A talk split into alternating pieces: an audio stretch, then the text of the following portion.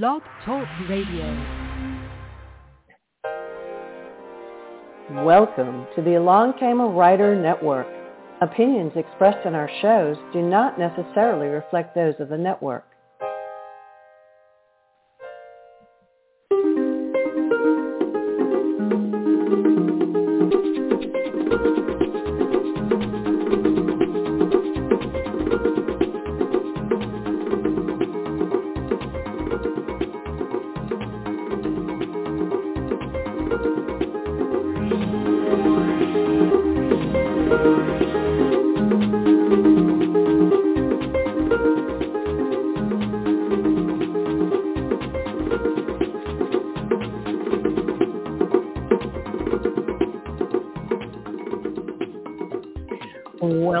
The Along Came a Writer Show.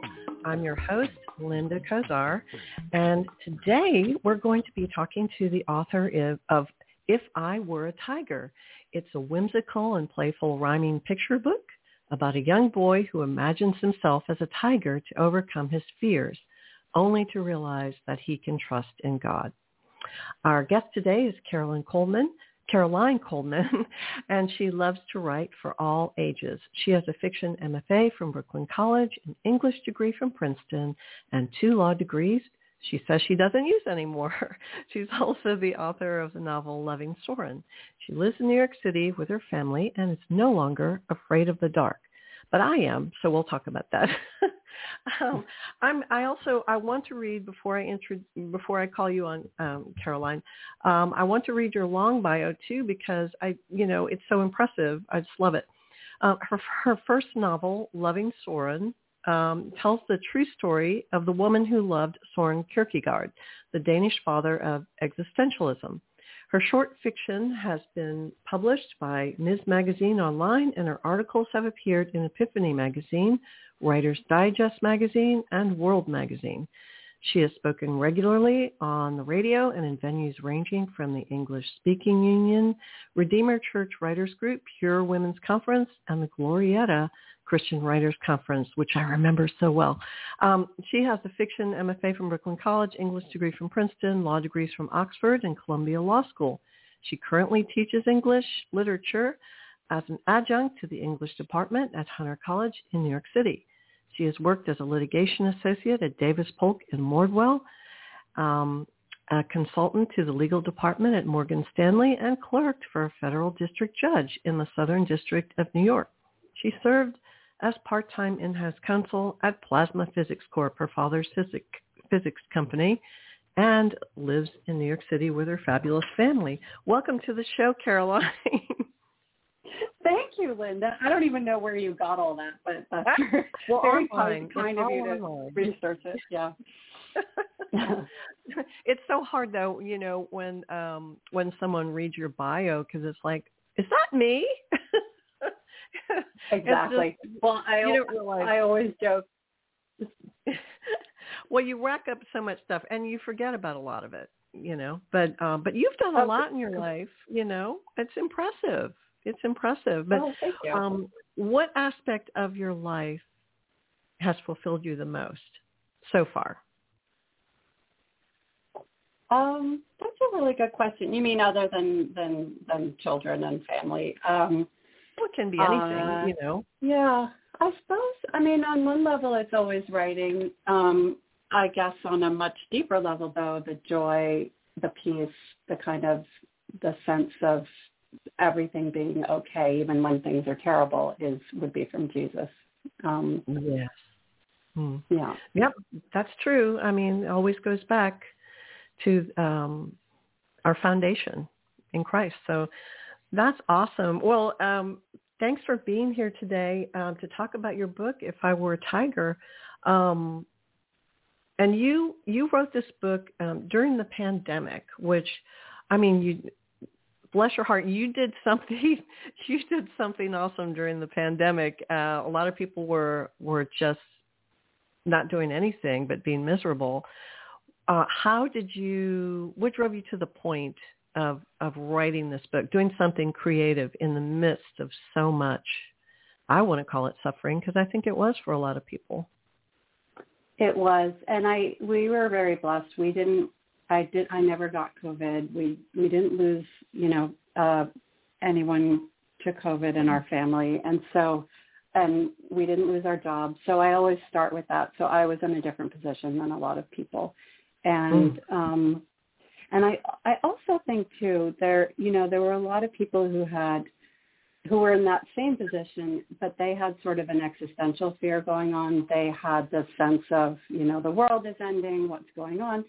And I think that's also where the faith piece comes in because you sort of have this sense of, okay, today am I going to try and manage everything on my own, which never works out well, or or am I just going to trust God today? And so yeah. I kind of leaned in, I leaned into that. And the first week of the pandemic, we got in our car and drove from the city out to Long Island. So that was another blessing too. I didn't I didn't have to be in a place where where you couldn't really leave your apartment or anything like that. Yeah.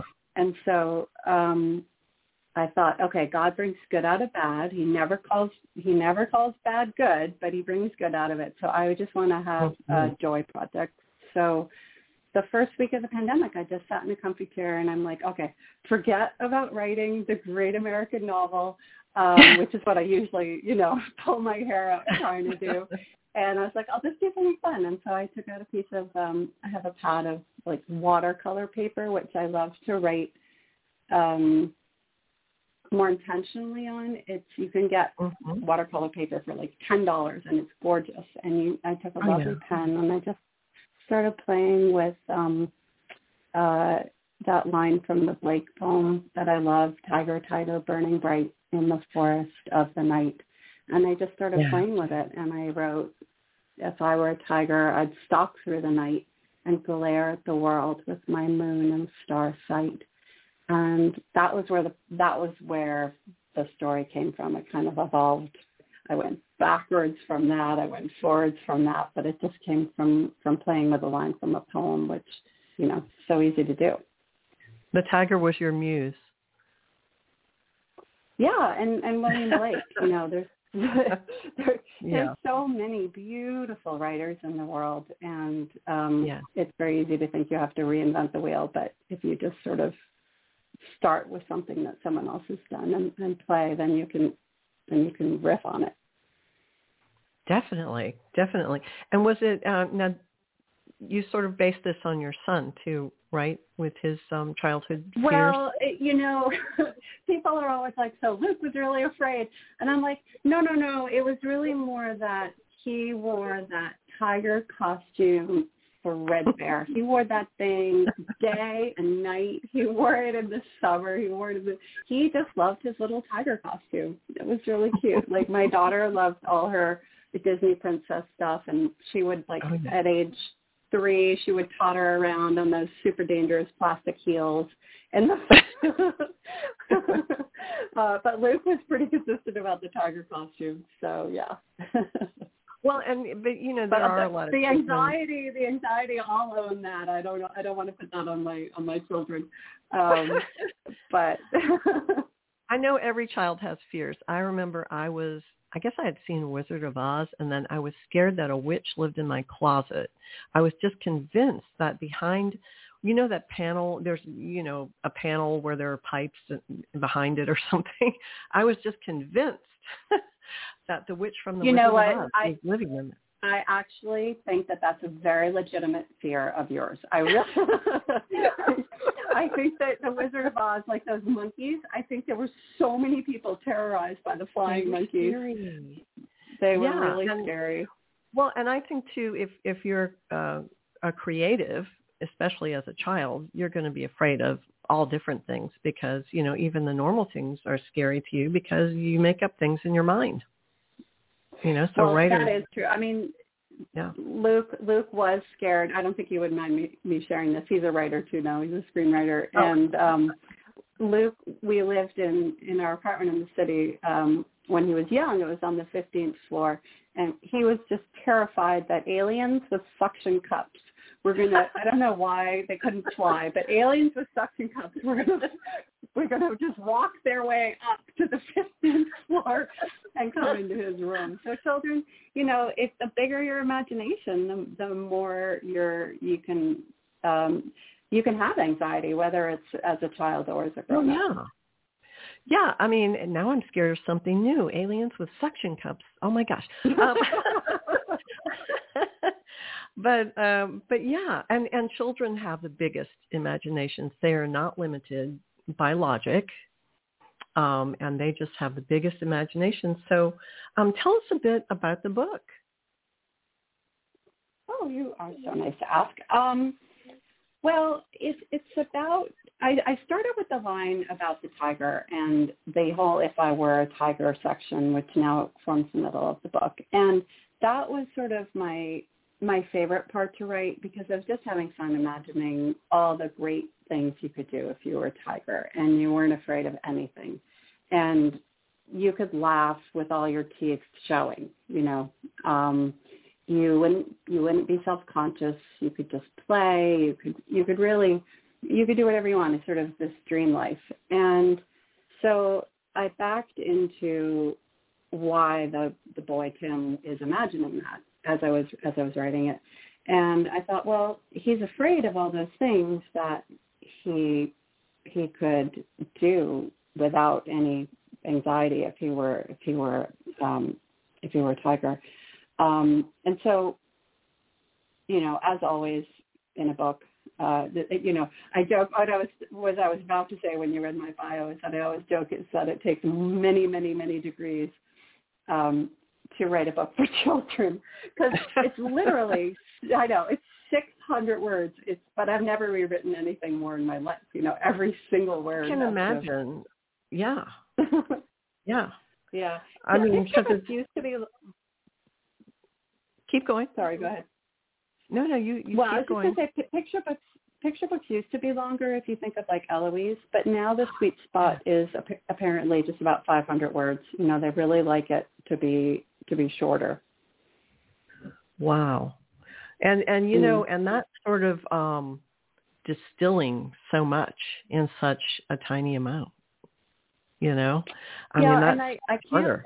I can't draw um, I'm not very good at drawing, and I, uh, people who are author illustrators are they're able to do so much in a picture book because they can they can on their own do that beautiful interplay between the, the images and the words and they can have the words say one thing and then they have the images say a different thing they can do anything they want and so when you can only do the words you i think of it as kind of writing a play um, when you write Yeah. a play you have no idea what the actors are going to do with it. You don't know what the producer, what the director, and you really just give up control. And that's the fun of it because then you see what other people can do with with their imagination. Um, and the illustrator was was amazing, and she made up you know she made up a whole character, Lammy, who is on every page. She's Tim's little stuffed lamb. And he is literally my favorite part of the book now, and I have nothing to do with him. Is it, you know, that's an interesting juxtaposition between the lamb and the tiger, you know, apex predator and a lamb. So, I mean, that's kind of cool. It's really cool. And and what she did too, which is so cute, is that when Tim puts on a tiger costume, Lammy is wearing a tiger costume. uh, well, now that's cool because when we pray, we kind of, you know, we kind of become that, you know, going from a kitten to uh, the lion, you know, like the lion of God. You know, when we pray, we're we're bigger than we are because we're covered by the blood. So that's cool too. I mean, that's just another Mhm. layer. Yeah. So Yeah, um, your- yeah, so your character is Tim Bone, and with a big Mhm. imagination, as most kids have a big one, and um, so he's afraid of a lot of things. You said he's afraid of the moon and the wailing typhoon, um, and he won't wear sneakers because he's afraid of hidden creatures. Uh, now, sometimes that's true, especially in the South, where um, you might see a roach come out of your shoe or something. Thank you for that. Thank you. Yeah. or a spider, a giant wolf spider. But um but yeah, those uh those are things that kids can definitely identify with. And um so tell us how he comes to his epiphany, his solution. Well, I I actually consulted with a psychiatrist after I wrote it, and I said, you know, I, I told him the sort of the premise of the book, and he said, yeah, absolutely, kids will definitely pretend if they're afraid of something, they'll they'll try to become the thing that they're afraid of, and you see that phenomenon most clearly with bullies. And um, and of course, we all know that being a bully is not a very fulfilling career choice. And um, uh, the what Tim starts to realize about being a tiger is that people would be afraid of him and that they would run away screaming. So even his parents and his friends, and he couldn't go to school. And he starts thinking about all the things that he actually does have in his life, which I think is part of part of our epiphany when we come to God is this sense of there's this this ground note of despair in our lives. I mean, that's a little much for for a child, but there's a sense that mm. something is wrong and we can't fix it on our own. And when we try, it backfires. And so it's part, I think part of the epiphany is the journey that Tim goes on is where you start to realize, wait a minute, you know what? Putting on this costume and for grown up it's sort of, you know, pretending to be something that you're not, which uh, we all do all the time.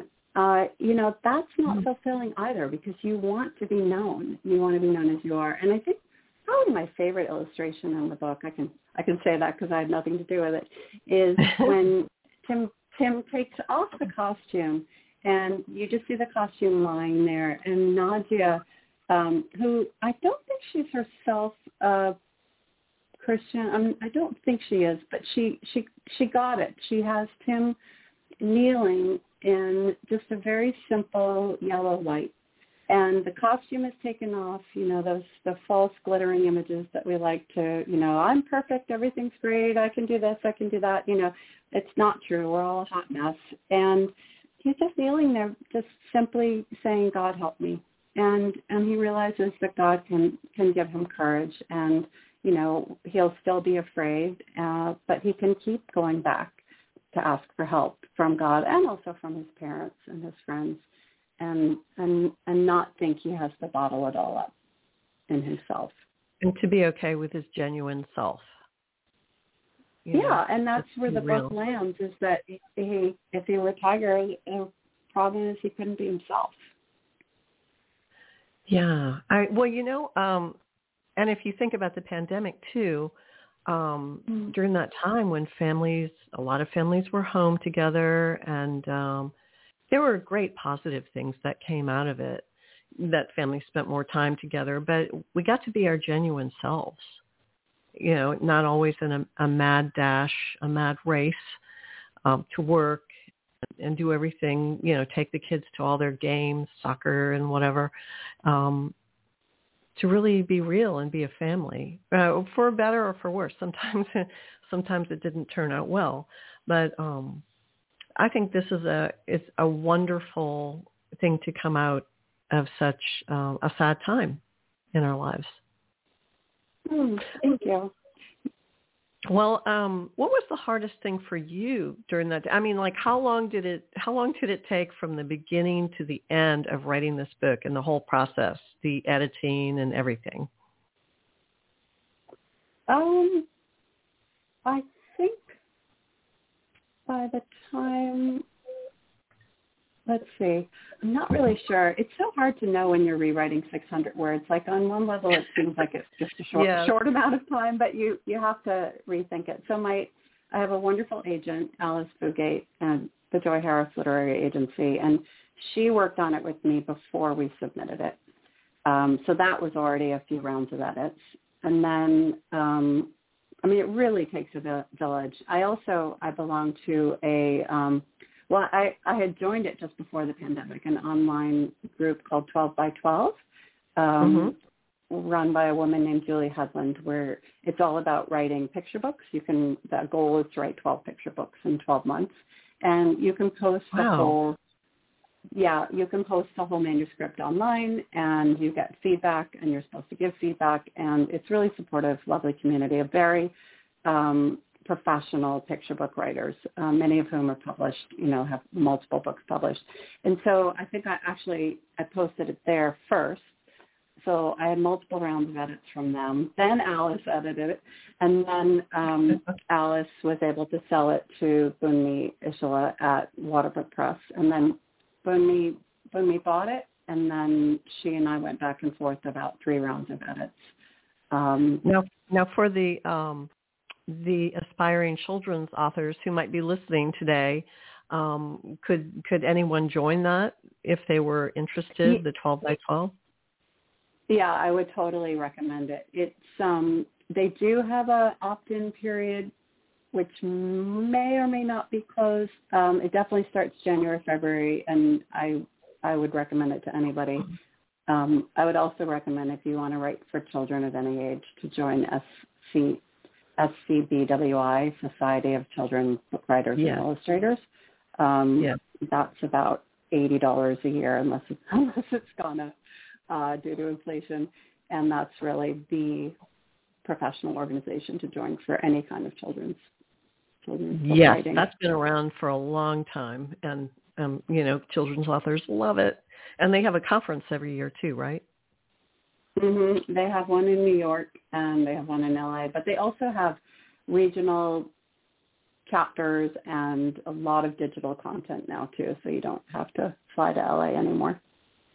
Okay, that's that's awesome. Thank you for that tip for some of our listeners who can definitely benefit from that. Now, you wrote a book. Gosh, our time we only have ten minutes left. Um, um, you wrote a book before this um, that was, you know, the the is it a love story with Soren Kierkegaard? Um, or is it just the, is it the story more of the woman who loved him? So it's um, it's uh, that one took me seven years to write from the I, from the moment I got the idea to when it, it got published, and oh, um, it, it's it's about the woman who loved Soren Kierkegaard. So it's a historical novel. It's it's true. Um, like historical fiction with it, elements of romance, maybe. Yeah, because that she was engaged to Kierkegaard um, when she was when she was young, and he dedicated you know most of his books to her. When he when he died, he left he left her stuff in his will. And I mean, I don't want to give away the plot too yeah. much, but he was he was very much obsessed with her. He wrote he has a um, a book called Diary of a Seducer, which is sort of I I hope it's him riffing on his his sort of obsession with her because she was quite young when he first met her. He's about I think he was about ten years older, and she was about fourteen, and he used to follow her from her piano lessons. And I I mean I do think as a as a novelist who believes very strongly that fiction is fiction and that you're not being autobiographical, that he took right. the idea of an older man being obsessed with a younger younger woman and then sort of kind of playing with that because he is he was also a Christian, so he was sort of well, people ha- have to, to understand the historical um, context too of um, relationships back then. People did marry um, earlier, and there and an age gap wasn't really considered that big a deal. You, you know, I mean, a girl could marry at 14, and uh, and you know, people didn't live as long either. Um, yeah, so you have to, he didn't, but he wasn't very healthy. Context. Yeah, I mean, I think these days people would, you know, frown on that. Definitely, and you know, it's just different back then. It is. I think Diary of a Seducer is more about being creepy, though. I mean, that's why it's called Diary of a Seducer. He really was kind of focusing on that aspect of it, not really the age gap. So um, that's why that's why I say I, I take it as more fictional than than autobiographical. But who knows? Um, now, did when you uh, when you started writing, um, it's it's so funny. It, that's your that's your first book, and and do you double think yourself a lot? Because I know, gosh, most writers who write their first book um, have to deal with just overthinking or you know just omitting whole chapters just uh you know not really being sure where to go with certain things did any of that happen when you were writing it because you said it took seven years um and that's about right yeah i um some people I think are very good at plots and they can kind of sit down quietly and think and then write. I'm not that person. I have to I I figure out what it's about by writing.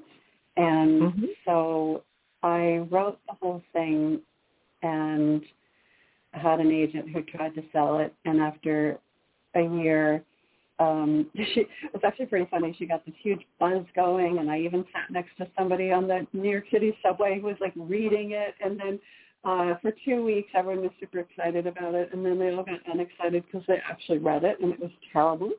And so after a year, I said, thank you so much. And I took it back from her, and I didn't do anything with it for two years. And I went on um, the spiritual journey that was kind of the missing piece of the novel, which I didn't know until until um, I had kind of gone down that road. And someone once asked me, where did you go? Like imagining I'd gone to India. And I'm like, um, I went on my knees.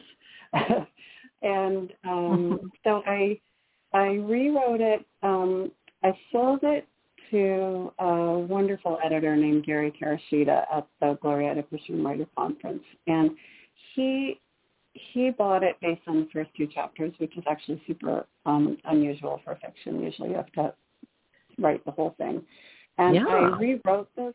Yeah, I rewrote those chapters um, specifically for him.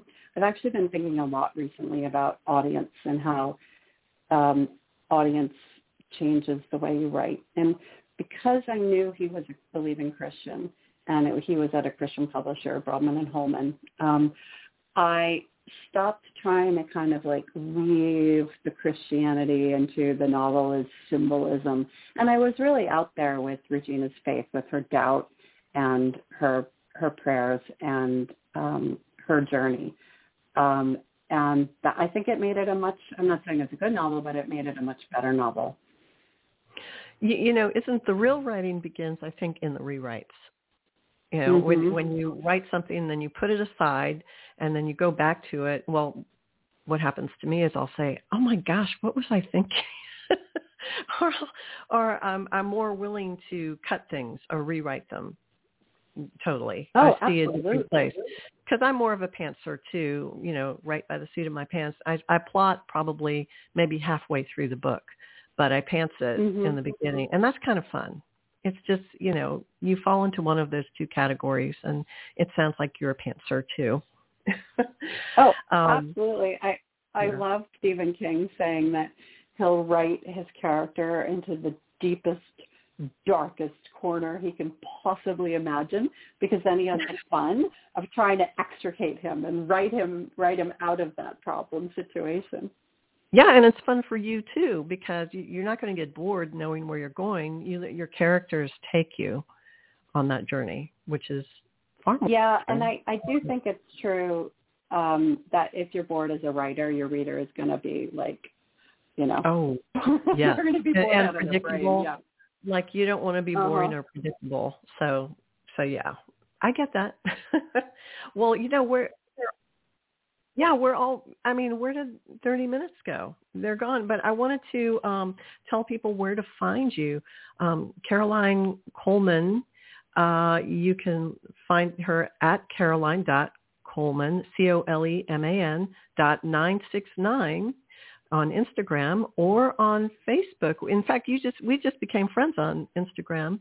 I saw, um, and you can find her at, yeah. at Caroline Coleman um, writer on Facebook. And are you on Twitter? Are you on Pinterest or any of those I, those things?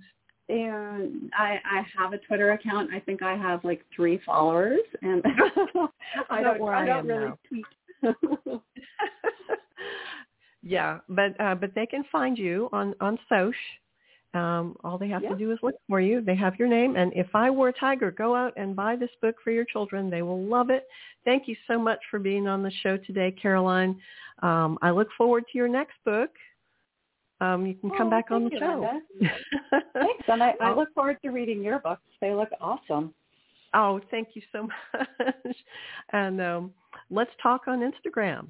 That sounds lovely. Thank you. Thank you. Have a great rest of your day. Okay, you too. Bye-bye. Thanks for listening in. Came a writer.